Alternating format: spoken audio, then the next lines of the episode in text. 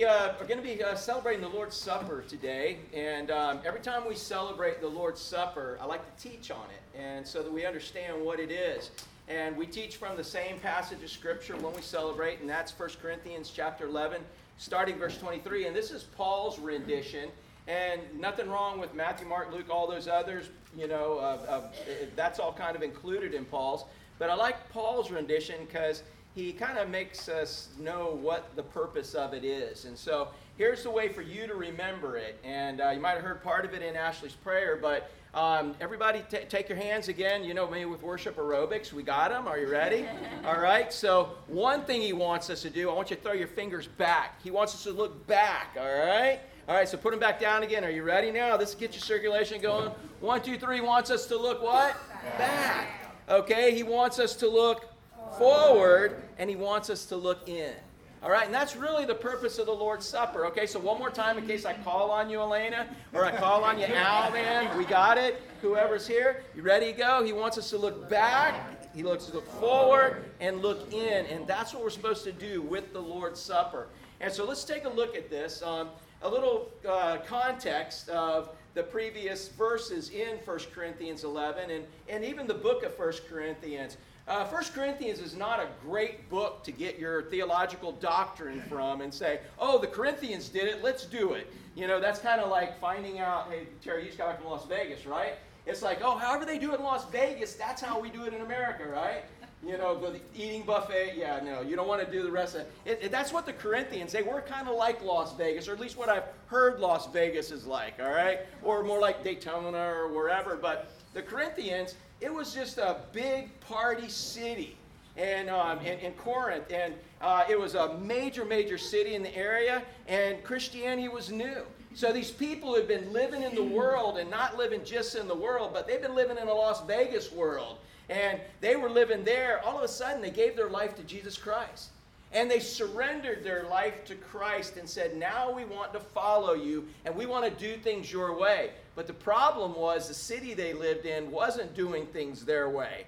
And they had a, a challenge. And so Paul writes two letters to them saying, Hey guys, you got to get refocused. Hey guys, here's a problem. So both 1 Corinthians and 2 Corinthians are almost like correction letters to them.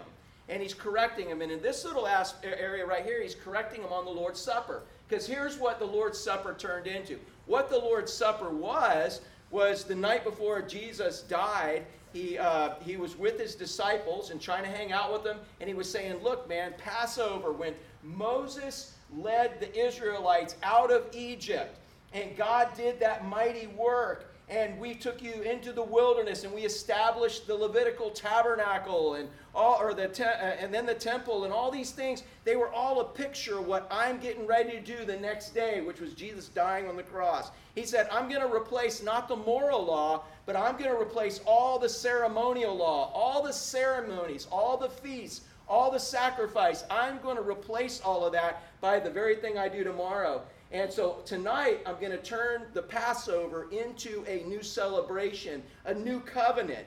And what's going to happen is from now on out, I want you to celebrate and remember and help me out. He says, I want you to look back, I want you to look, and I want you to look.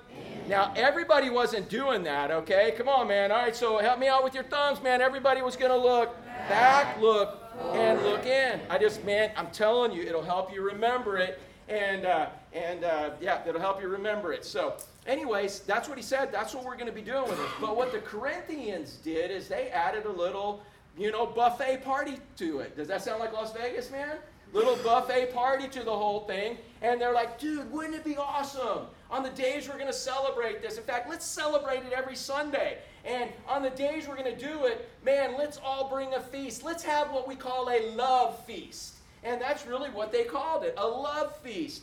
And it started out good. Hey, those of you with food, bring food. Those of you with paper plates, bring those. Those of you with silverware, those of you with little, you know, uh, chafing trays, bring those. And sterno burners, bring those. Now, you guys know I'm being facetious. They didn't have that. But he said, you know, everybody bring what you have, and we're going to have a big love feast together. We're going to celebrate together.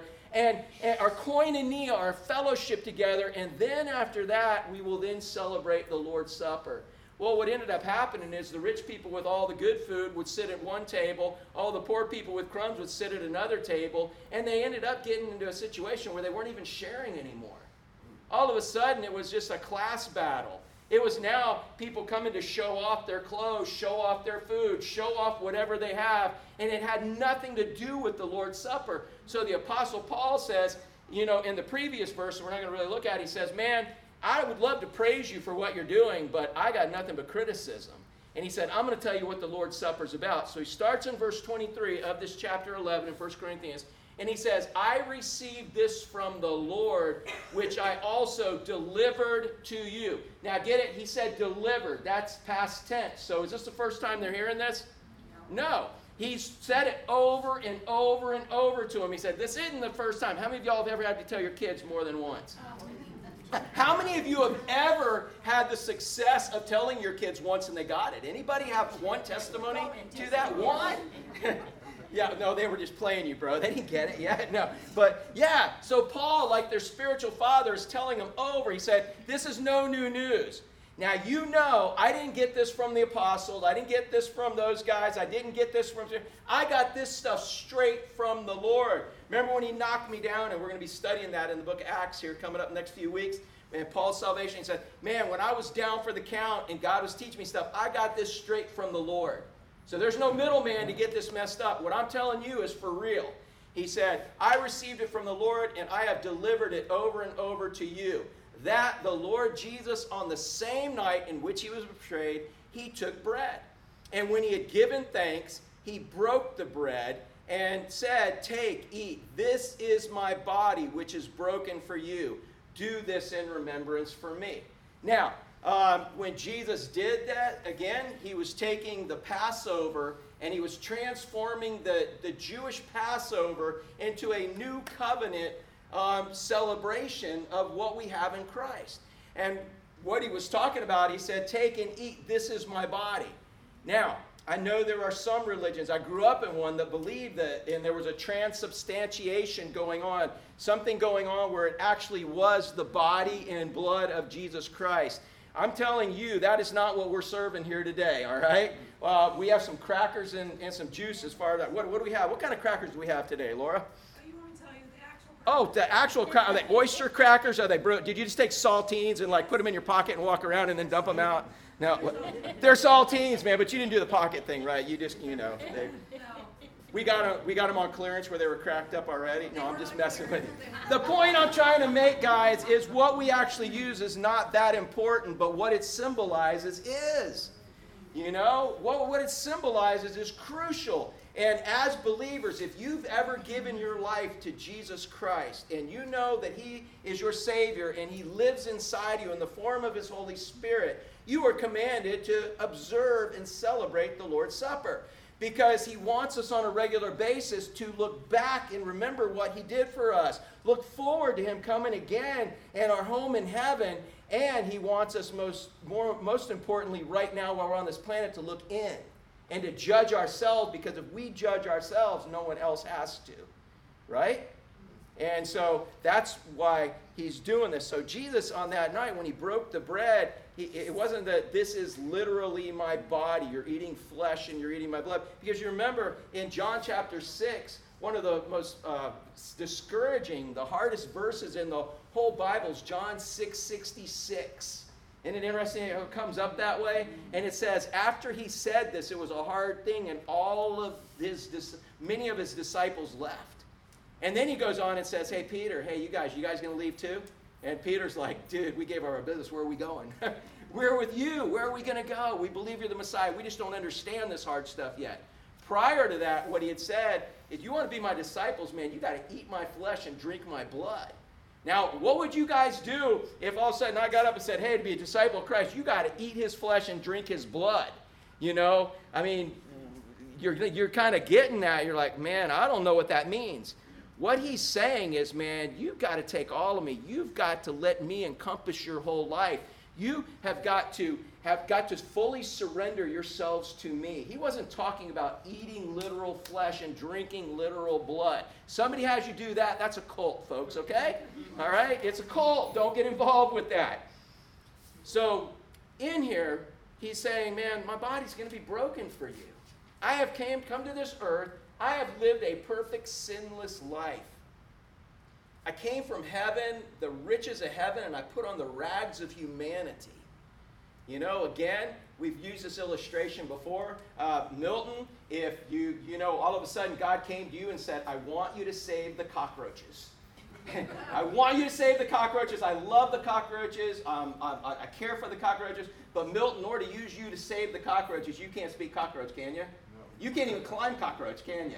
You can't do anything cockroaches can do for the most part. And, and, and plus, you're not filled with that glue, right? No, I'm just saying it's joke. But in order to save the cockroaches and communicate, you would have to become a what? Cockroach. A cockroach. And let me ask you a question. Oh, Joyce, would you become a cockroach? I saw your face. That's why I'm picking on you. Would you, if God said, I want you to save the cockroaches, and Joyce, I'm going to have to, I'm sending you only if you volunteer to become a cockroach. To now live, and most of the cockroaches are going to reject you. They're not even going to accept you. They're not going to believe that what you did on the what you did in your sacrificial, you know, what, what's it, you know, raid bait, you know, is not, is not going, eh, you know, they're not even going to believe it's going to pay for your sins. But there are going to be a number of cockroaches that will believe and they'll be saved because you became a cockroach, lived a perfect cockroach life, and died on their behalf. Would you do it? No. How about you, bro? Would you do it? No. Thank you for being honest because there's some people that give me the say, go, oh, yes, I would do it. No. But you understand, I'm not making light of this. But Jesus, going from being God in all his glory to becoming a man, is, let, is, is more of a stretch than you becoming a cockroach. Does that make sense? How far God had to come, how far Jesus had to come to become a man. And he didn't come as a king, he came as a man. And he, where was he born, guys? In a manger, in a feeding trough. He was born as the lowest standard socioeconomic status that you could have. He was born so that everyone could have access. And who were the first people to ever even see him? The shepherds, which were the lowest class, social class. Their testimony in court was worth nothing because, because of who they were in society. So dude, he didn't just come and be like, you know, okay, a high up man. He came to be the lowest. And I want you to understand what he's saying here is my body's gonna be broken. I came and I came from heaven, which is which is a greater span than you becoming a cockroach. but he had to become a man so that he could communicate with men and he could save men and be our sacrifice. And how about that, man, when when at the end of his life, I mean, at the end of his life, when they put him through 60 legal trials after his friend, his disciple, betrayed him, and then after those trials, they beat him to an inch of his life. I mean, it was only him and his power as God that could withstand all of that, you know, until he could be crucified and then give up his own life. I mean, he, man, you think about what he put up with. Kevin, how many times would somebody have to spit on you if you were God before you'd start throwing some lightning bolts, brother? One. Yeah. That's it. But you look at what they did to Christ, man. They spit on him. They made fun of him. How many y'all lose it at making fun of you, man? You just, I just can't help. They made fun of me. It's like, yeah, dude. If you go back and think of what he went through to be the sacrifice for you, man, what a phenomenal thing that is. And so he, on that same night, he said, "This bread represents my body." Man, take, eat. And let me ask you a question. When you eat something, all right, how many, anybody here ever had bad oysters? Anybody ever have oysters, okay? Good oysters. All right, good oysters. You've had good raw oysters, man. How many y'all like oysters, man? Dude, pop them bad boys open and we used to have shuck 'em and suck 'em parties in St. Augustine when I was in college. And just pop them open and suck them, suck them down. They're good. Now, I love a good Apalachicola oyster, man. But let me ask you a question. How many of y'all ever had a bad oyster? Anybody besides me? You've had a bad oyster? Yeah, dude. Hey, dude, I ate I ate a half a bushel of bad oysters one time. You know, I'm just one of them people that think, well, that one's bad. The next one's got to be good. nope. Let me try the next one. Let me try, dude. And I'm just going to tell you this: I lost 13 pounds in two days.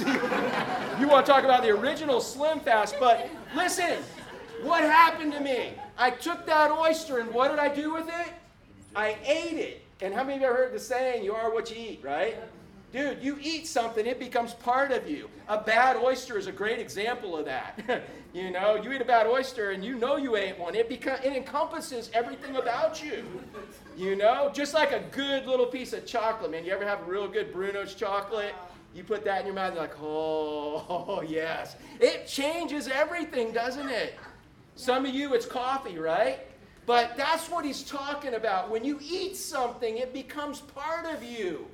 He's not saying eat flesh and drink blood. He's saying, man, whatever you know about me, whatever you experience about me, take it in and let it all, as if you ate something, let it just permeate every part of you.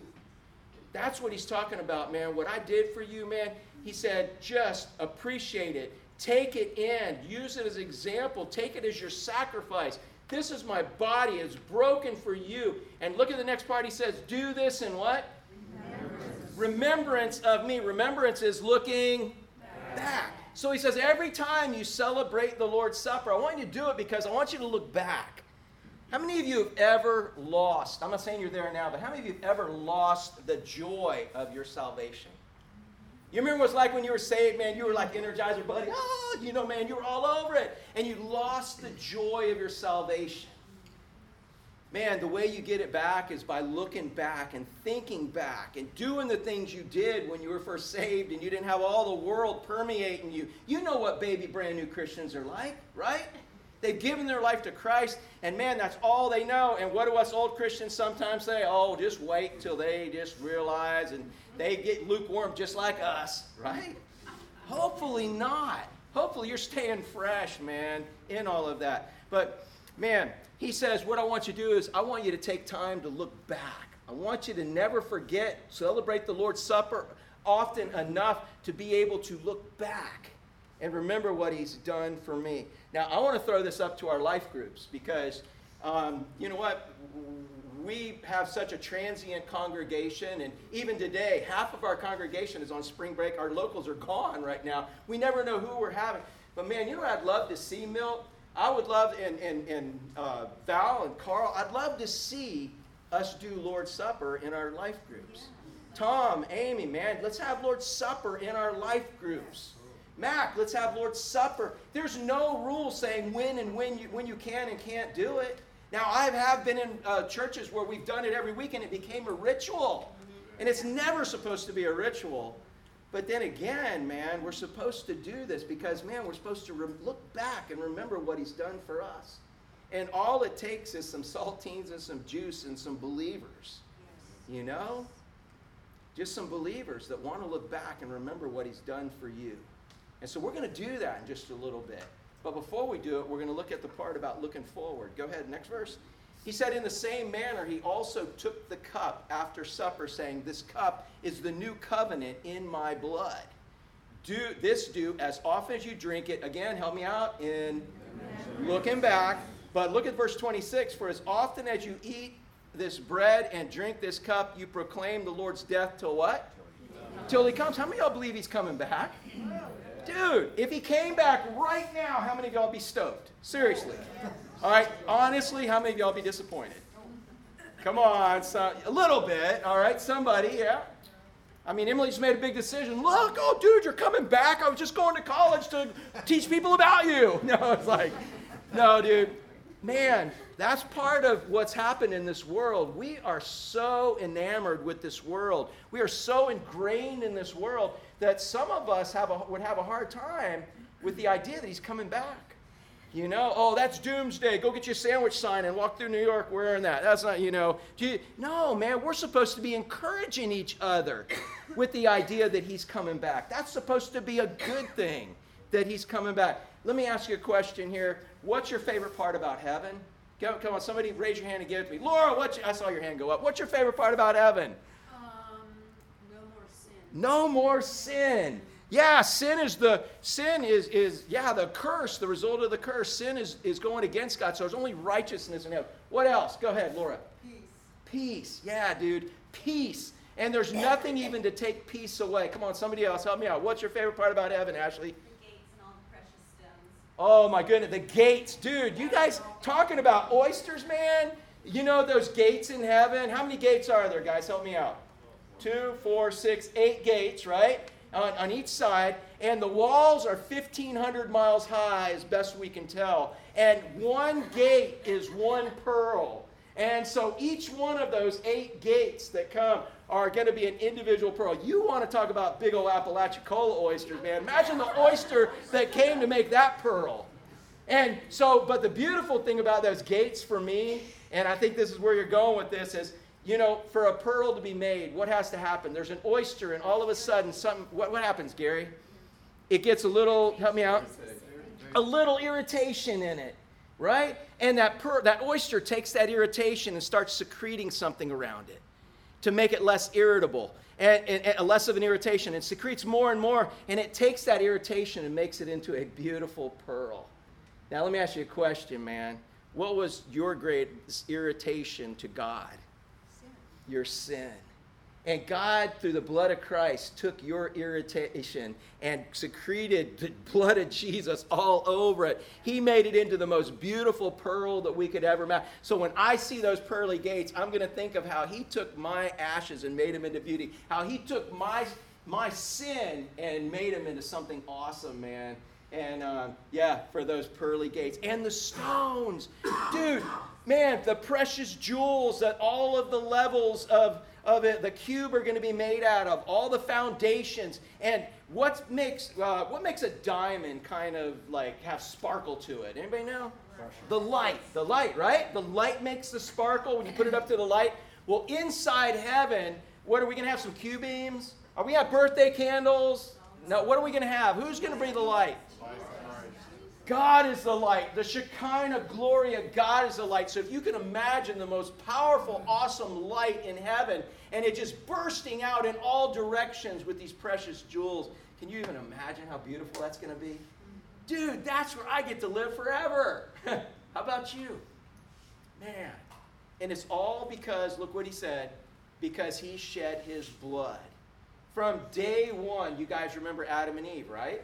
You remember Adam and Eve, they sinned, and when they sinned, they tried to cover their sins. Hey, what did they use to cover their sins? You remember? Yeah, they tried to make it out of leaves, right? And I'm sure it was pretty stylish. You know, I don't know if it's fig leaves, I'm not sure, but it probably looked pretty good. But God said, no, no, no, no, no. You can't cover your own sins. So what did he do? He killed an innocent animal and he said, Here, take these bloody skins and put these on. I want you to know that it's going to take blood to cover your sins. And from that point on, man, it's always been about the blood. The most prominent thing in the beautiful temple and the tabernacle with all the gold and the tapestry and the colors, it was all splattered with what? Blood, because without the shedding of blood, there's no remission of sin. And the priest, man, was always splattering blood, always making sacrifices, always doing things. And out of all of the furniture that is available in the tabernacle, there's one piece of furniture that's not in there that you guys are appreciating right now. What was that? Chair. A chair. Because the priest could never say, Whoo, dude, I just took care of EJ's sin. I'm good now. You know, oh, Erica, come on, man, another cow. The priest could never say, I'm done and be finished. But Hebrews tells us, but this man Jesus made one final sacrifice. And then what did he do when he made that final sacrifice? Sat down. Why? Because there was no other sacrifice needing to be made. He sat down on the right hand of God the Father. And that's what he meant when he said, It's finished. He did it all right there. And that's what he's telling them the night before. I'm fixing to do it all the blood from Adam and Eve all the way up to now. And it was Passover week. At the time he was being killed, thousands upon thousands upon thousands of innocent lambs were being shed. Their blood was being shed. They were being killed. And remember, so Passover, he said, No, no, I'm fixing to end all of this. He said, My blood is going to bring us into this new covenant. It's going to cover everybody's sins who has the desire and ability to have their sins covered. And when God gave you the desire and ability to surrender your life to Christ, He God said, now what Jesus did on the cross will pay for your sins. And how long does He pay for them? How long are they paid for? Forever. Forever. So you can't lose it. You don't have to renew it.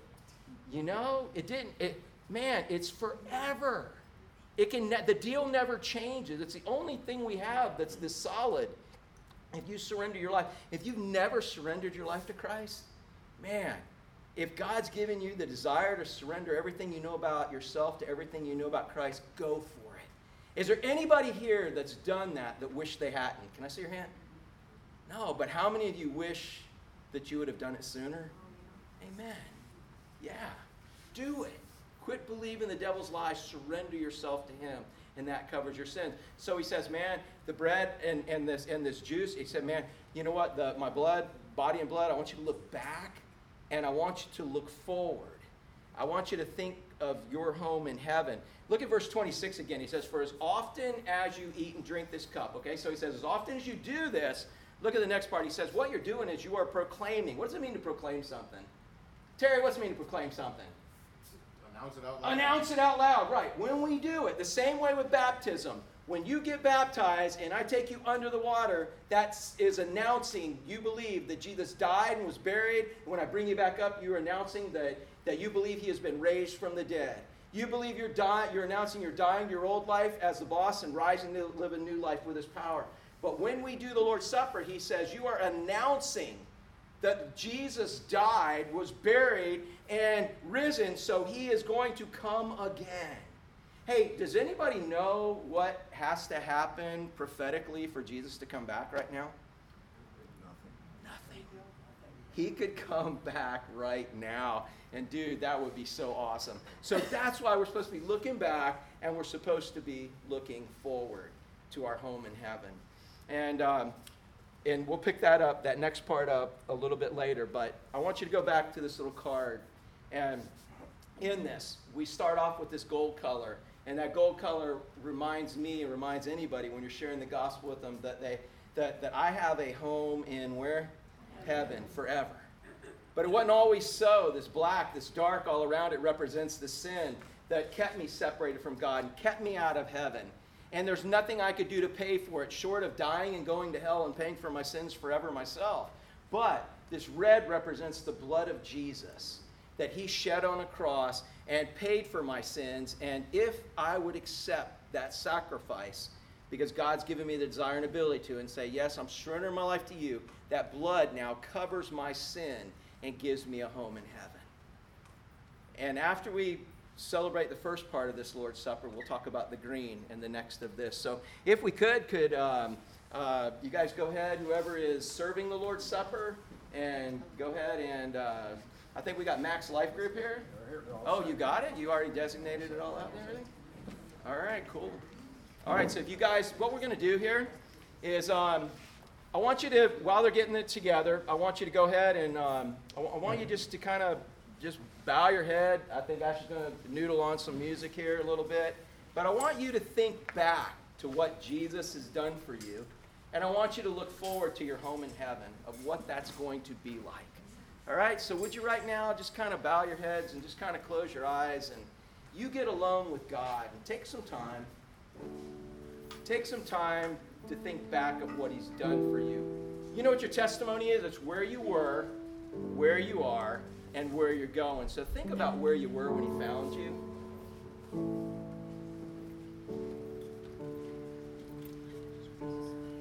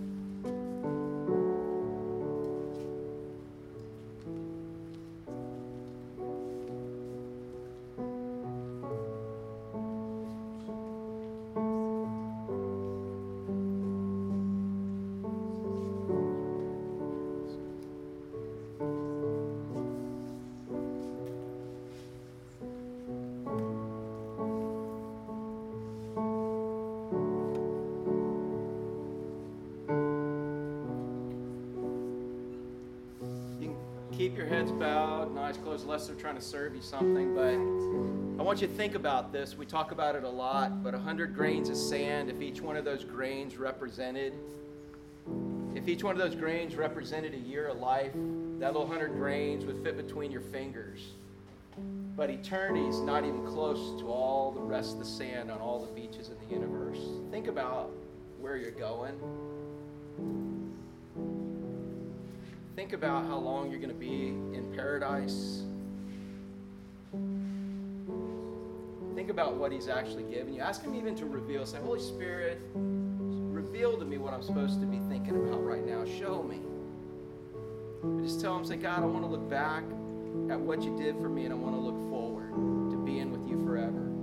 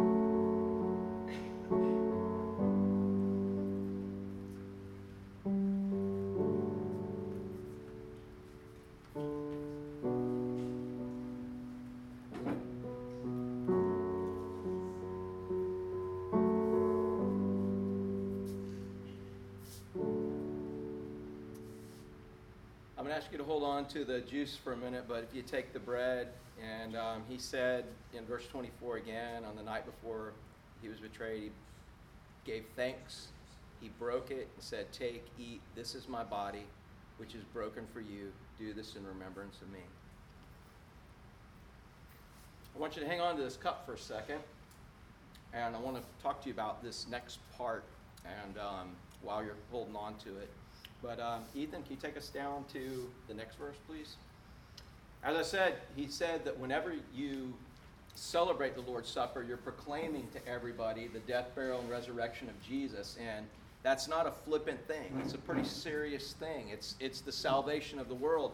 So the Apostle Paul now tells the Corinthian church in verse 27, he says, Therefore, whoever eats this bread and drinks this cup of the Lord in an unworthy manner will be guilty of the body and blood of the Lord. In other words, turning it into a, a, a love feast, turning it into some kind of party where, where the gospel's not proclaimed, he says that's a serious offense. He said there's even consequences that come with that.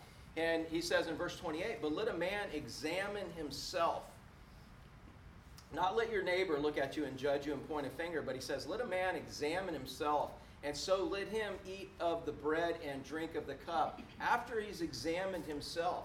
And so I don't know if part of your normal prayer life is asking the Holy Spirit to reveal to you things in your life that are wrong, but it should be. Uh, something we should examine ourselves daily and say, Holy Spirit, what is it that's keeping me separated from you? What is it that I need to change? What is it that needs to be fixed? And, um, and, and, God will let you know that. And, and you guys know God won't dump it all on you. I mean, we can't handle that. He only dumps a few things on us and says, This is what I want you to fix. How many of y'all are grateful that He doesn't dump it all on you? You know, everything that He's worked on for the last five years, the last year, the last whatever. Man, could you imagine if He even just dumped all that on you at once? He doesn't do that.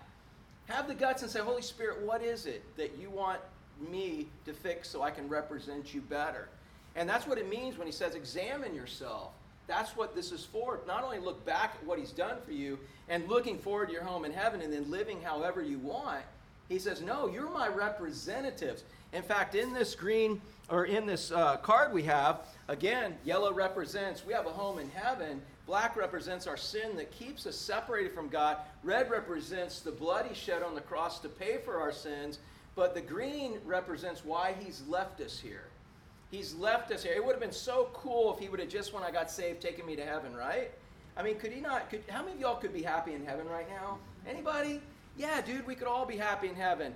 But what he's designed for us is he's designed for us to live on this earth and go through the same things other people go through, but only seeing it from his perspective and applying his grace to our life and having his supernatural power get us through it. And as he does that and makes those changes in our life, changing our desires, cha- changing the situations, changing the way we, we see them, as we do that, we fall more in love with Him because we see how much He cares for us and love us. And as we fall more in love with Him, we fall more in love with somebody else. So this green represents the fact that we grow more in love with Him.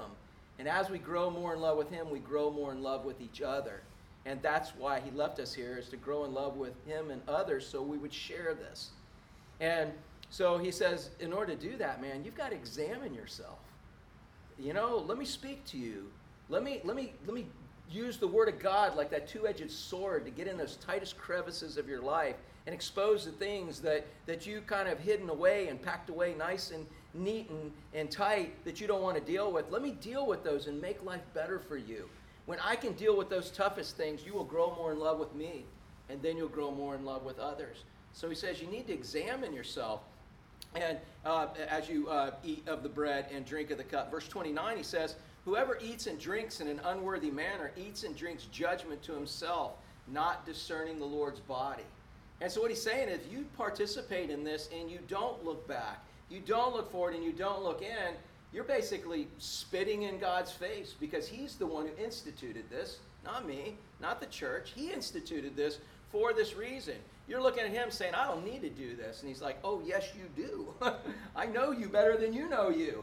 And so he says, he says, Man, you're you're asking for judgment. You don't go and tell me what you did. I'm just going to have to start revealing that to you. And um, you know, I might be a little more merciful on you if you come and confess. Any of y'all ever have your kids confess and say, "Oh, mom, I did this. I, you know."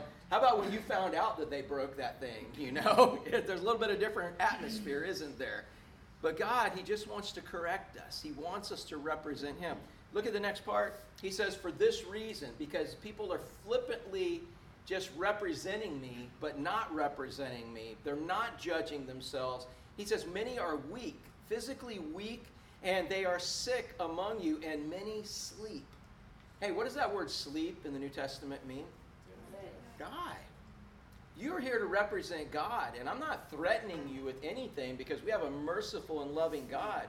But if you're here to represent Him and He keeps working on you, He keeps trying to correct you, He keeps putting things in your path, trying to get you on the straight and narrow, and you will not listen to Him, He brought you into this world and He can take you out. If you see, if you are representing him to people and not doing a great job, he can take you out. And I'm just telling you, in my personal walk as a pastor of 23, 24 years, I've watched him take two people out.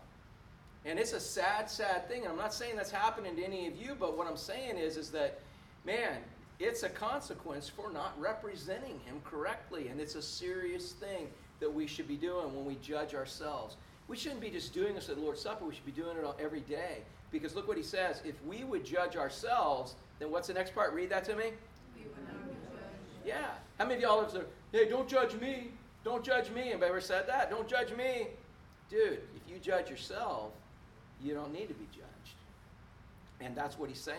When we're judged, he says, though, we are chastened by the Lord, that we may not be condemned with the world. And so when you do judge yourself and you come clean with God, sometimes there's a spanking that goes with it. As a kid, did you ever ask for a spanking from your parents?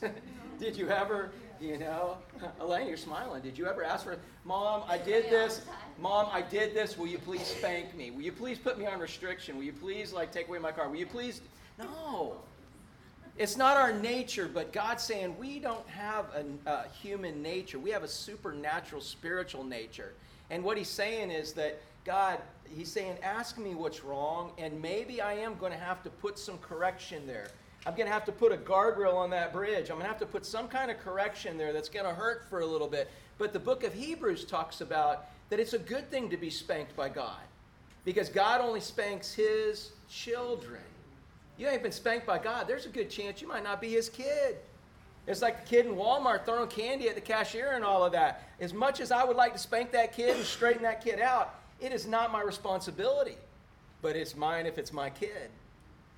So don't be throwing nothing, Emily. you know? So it's, it's a hard thing. He says we're supposed to celebrate the Lord's Supper, but at that time when we do it, we're supposed to say, God, reveal to me what I need to have changed in my life. Judge me. And with that judgment, sometimes there's correction. Because how many of you ever tried to quit something or change something and you just couldn't without consequences? Yeah. You had all the best intentions in the world, but without consequences, you couldn't change. Well, God knows what you need, and He puts those consequences in your life. So He's asking you right now to give Him permission. Not that He needs it, but He wants permission from you to say, God, do whatever it takes to make me more like you. So as Ashley kind of plays right now, I want you guys to um, think just for a second, and I want you to ask, I want you to have that prayer. I want you to say, God, do whatever it takes to make me more like you. And if you don't want to ask that prayer and say that, then say, God, give me the desire to let you do whatever it takes to be more like you. And ask Him, what is it that you want to be different? That's what we're supposed to do. So, right now, would you bow your heads, close your eyes? Say, God, do whatever it takes to make me more like you. And if you can't say that, say, God, give me the desire to allow you to do that.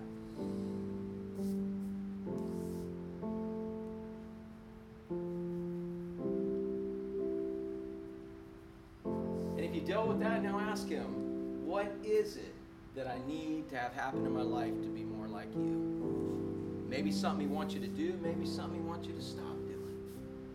Maybe He wants you to just be faithful. I don't know what it is, but ask the Holy Spirit to reveal that to you right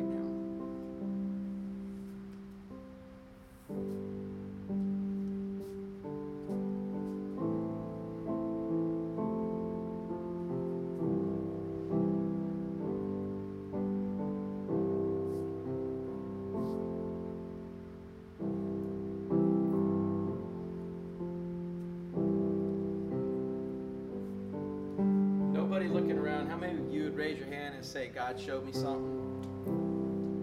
Amen.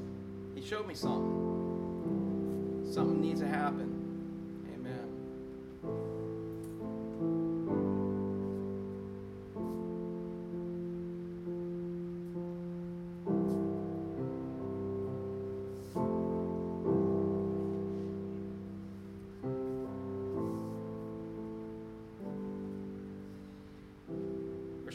5 tells us in the same manner, he also took the cup after supper, saying, This is the cup of the new covenant in my blood. This do as often as you drink it in remembrance of me. Father, thank you for instituting the celebration of the Lord's Supper. I am so grateful after studying the tabernacle from Genesis to Leviticus so far in our life groups that. Um, we don't have to offer these sacrifices of animals and have to get checked out by the priest every day. And um, it's and, and live such a laborious life that we have to take a sunday off to just simply be able to recover from worshiping you. But instead of worshiping you and, and instead of resting at the end of six days we get to celebrate the first day and then live the rest of the week in that celebration because of this new covenant Jesus, we are so grateful for what you did for us. We could never pay for our own sins. Thank you for putting on the rags of humanity. Help us realize what that really means, of, of how far of a stretch it was for you to come from being God in the glory of heaven, with God the Father and God the, the Holy Spirit, and you being God the Son. And we don't even understand that, but we know it's true. And, and from before there was ever even an earth created, you all lived in perfect harmony before there was ever man created. But in your love for me and each one of us individually, you decided to create an earth. You decided to create us. And you allowed us to have a choice because the only way we could truly show you that we love you is by obeying you and choosing to do things your way. If you made us like a robot, we could never choose you. So, Father, I pray that we would choose you more than we did before we came here today. Father, because we would be grateful for what you have done in the past. Oh, Jesus, we are so grateful for what we have in the future as we look forward to heaven. Um, I just pray you would fill our heads with what we know about heaven.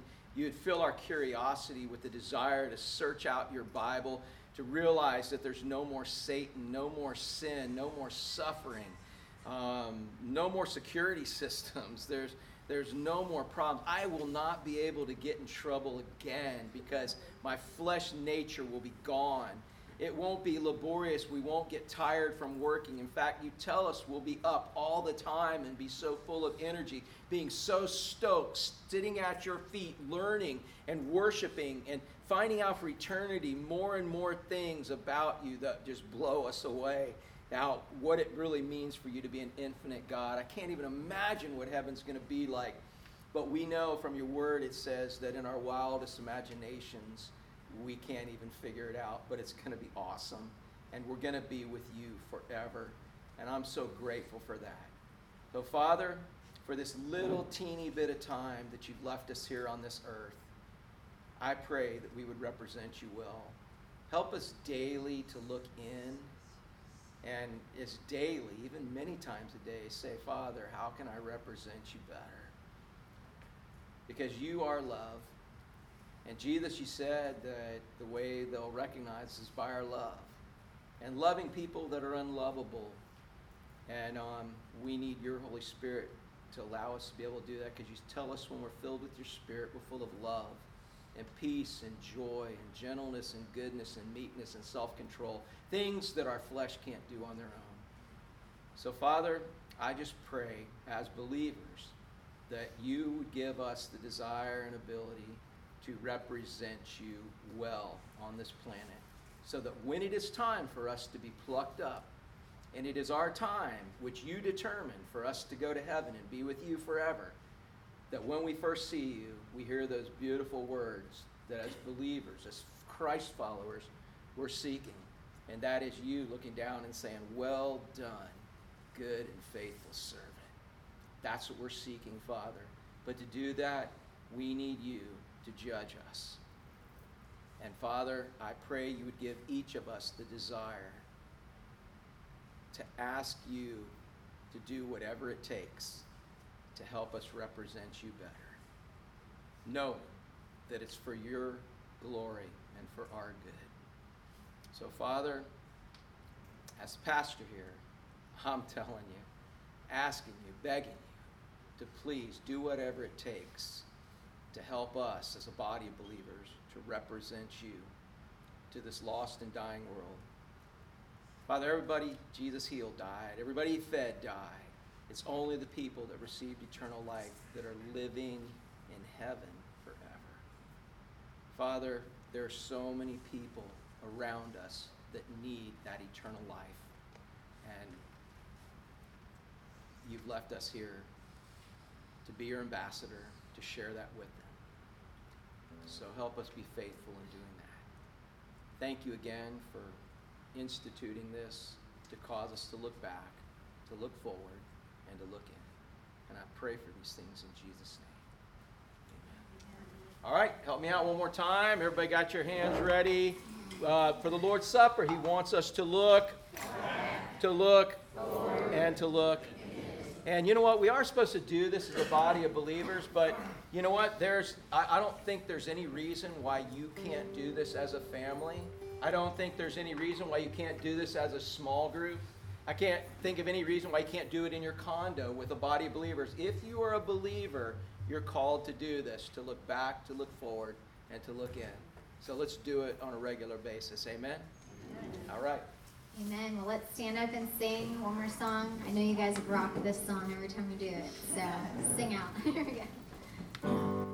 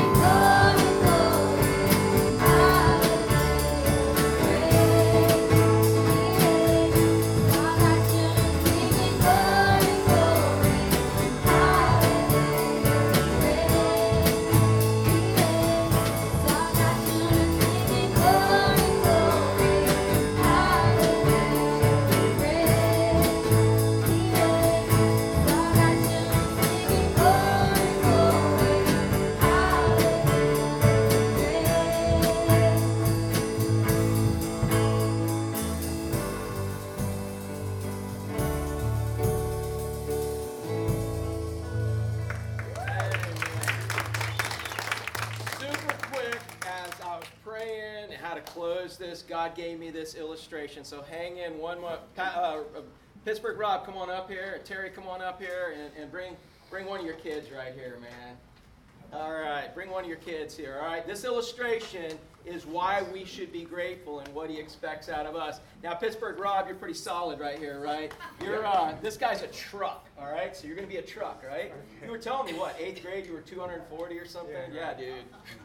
You still got it, bro. and uh, he's a truck. Well, Terry's a superhero. And introduce your little daughter right here. Who's this? This is Salma. All right, Salma. And uh, Salma's just walking around minding her own business. Okay, so you're, you're sitting right there. Just gonna sit right there. Terry's a superhero. He's just looking for good things to do. And as Salma is just walking this way, there happens. Pittsburgh Rob, go back over there real quick, just for a second by the music stand. Okay, and and and start chunging it, man. Nice and easy. Start chunging it. He is a truck. He is trucking full blast, and poor little Salma is there getting ready to get trucked. All right? Yeah, Terry just looked at me. No, man, truck. Get ready, truck. But right as stop, stop, stop, stop. Okay, slow motion, stop. Right as Salma's getting ready to get trucked, her superhero comes and knocks her out of the way. But well, wait, wait, wait, wait, wait. No, no. Okay, so what happens next is as he's knocking her out of the way, he gets trucked by the truck. Go ahead, follow. There we go. Boom. Okay. All right. So now what we've got. All right. So now what we've got, man, is no, your truck, bro. If we had time, we would grab an ambulance and we would drag him away. All right, because he's down that far. And so now the truck is gone. It's hit, hit and run. It's Florida. Come on, man. we don't even know what kind of license plate it had. But now Salma comes and sees her superhero at the, at the hospital. And Salma says, Man, thank you. Go ahead. Thank you for saving me. Come on, work it out. Thank you for saving me. Thank you for saving me. Oh, and, and, and ask, Is there anything I can do for you? Is there anything I can do for Can I bring you some McDonald's to kill you the quicker? No. Can I bring you some McDonald's? Can can I bring you some food? Say. Can I bring some food? Can I can I walk your dog and feed your dog while you're in the hospital? Can I walk your dog and feed your dog? Can, while you're can I give you like lots of money and get you a good uh, attorney? No. All right, you get the picture. But the superhero looks up and the superhero says, "No, No. I just want you to tell others what I did for you." I just want you to tell others what I did for you. Would you have a problem doing that? He saved your life from getting trucked. And would you have any problem telling others what he did for you? So you know what, man? That's what Christ did for us, folks. Dude, that's what Christ did. Every one of us was fixing to get trucked by the devil before we died. And our superhero, Jesus, came in and rescued us. And he doesn't want us to do all these other things, whatever. What he wants more than anything is he wants us to tell others what he did for us. Grab one of these cards and tell somebody. It's a simple way. Look for people to tell. This is not a cruise ship, this is a rescue ship. That's what the church is. Go out and rescue some folks and, and count on his power to do it. I love you guys, but not as much as Jesus does.